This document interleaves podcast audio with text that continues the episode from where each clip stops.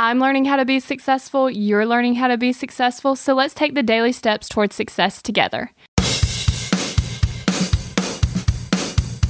If you've been listening to the podcast for a while, or if you recently went through and listened to a lot of them all at once, then you've definitely heard this before.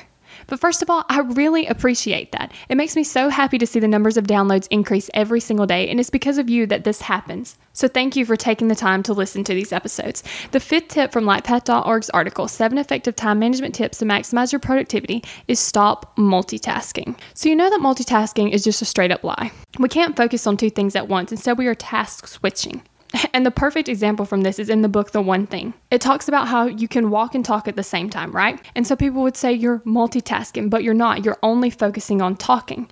Now think about if you were walking over a tightrope.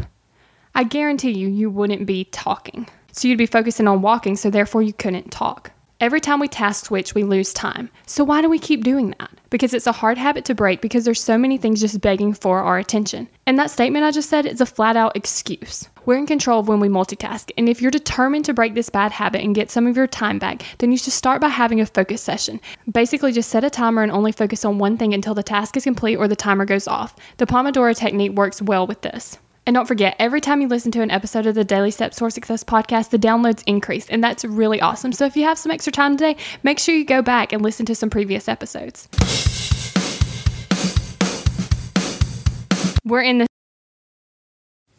have you found yourself Googling, How do I stop procrastinating?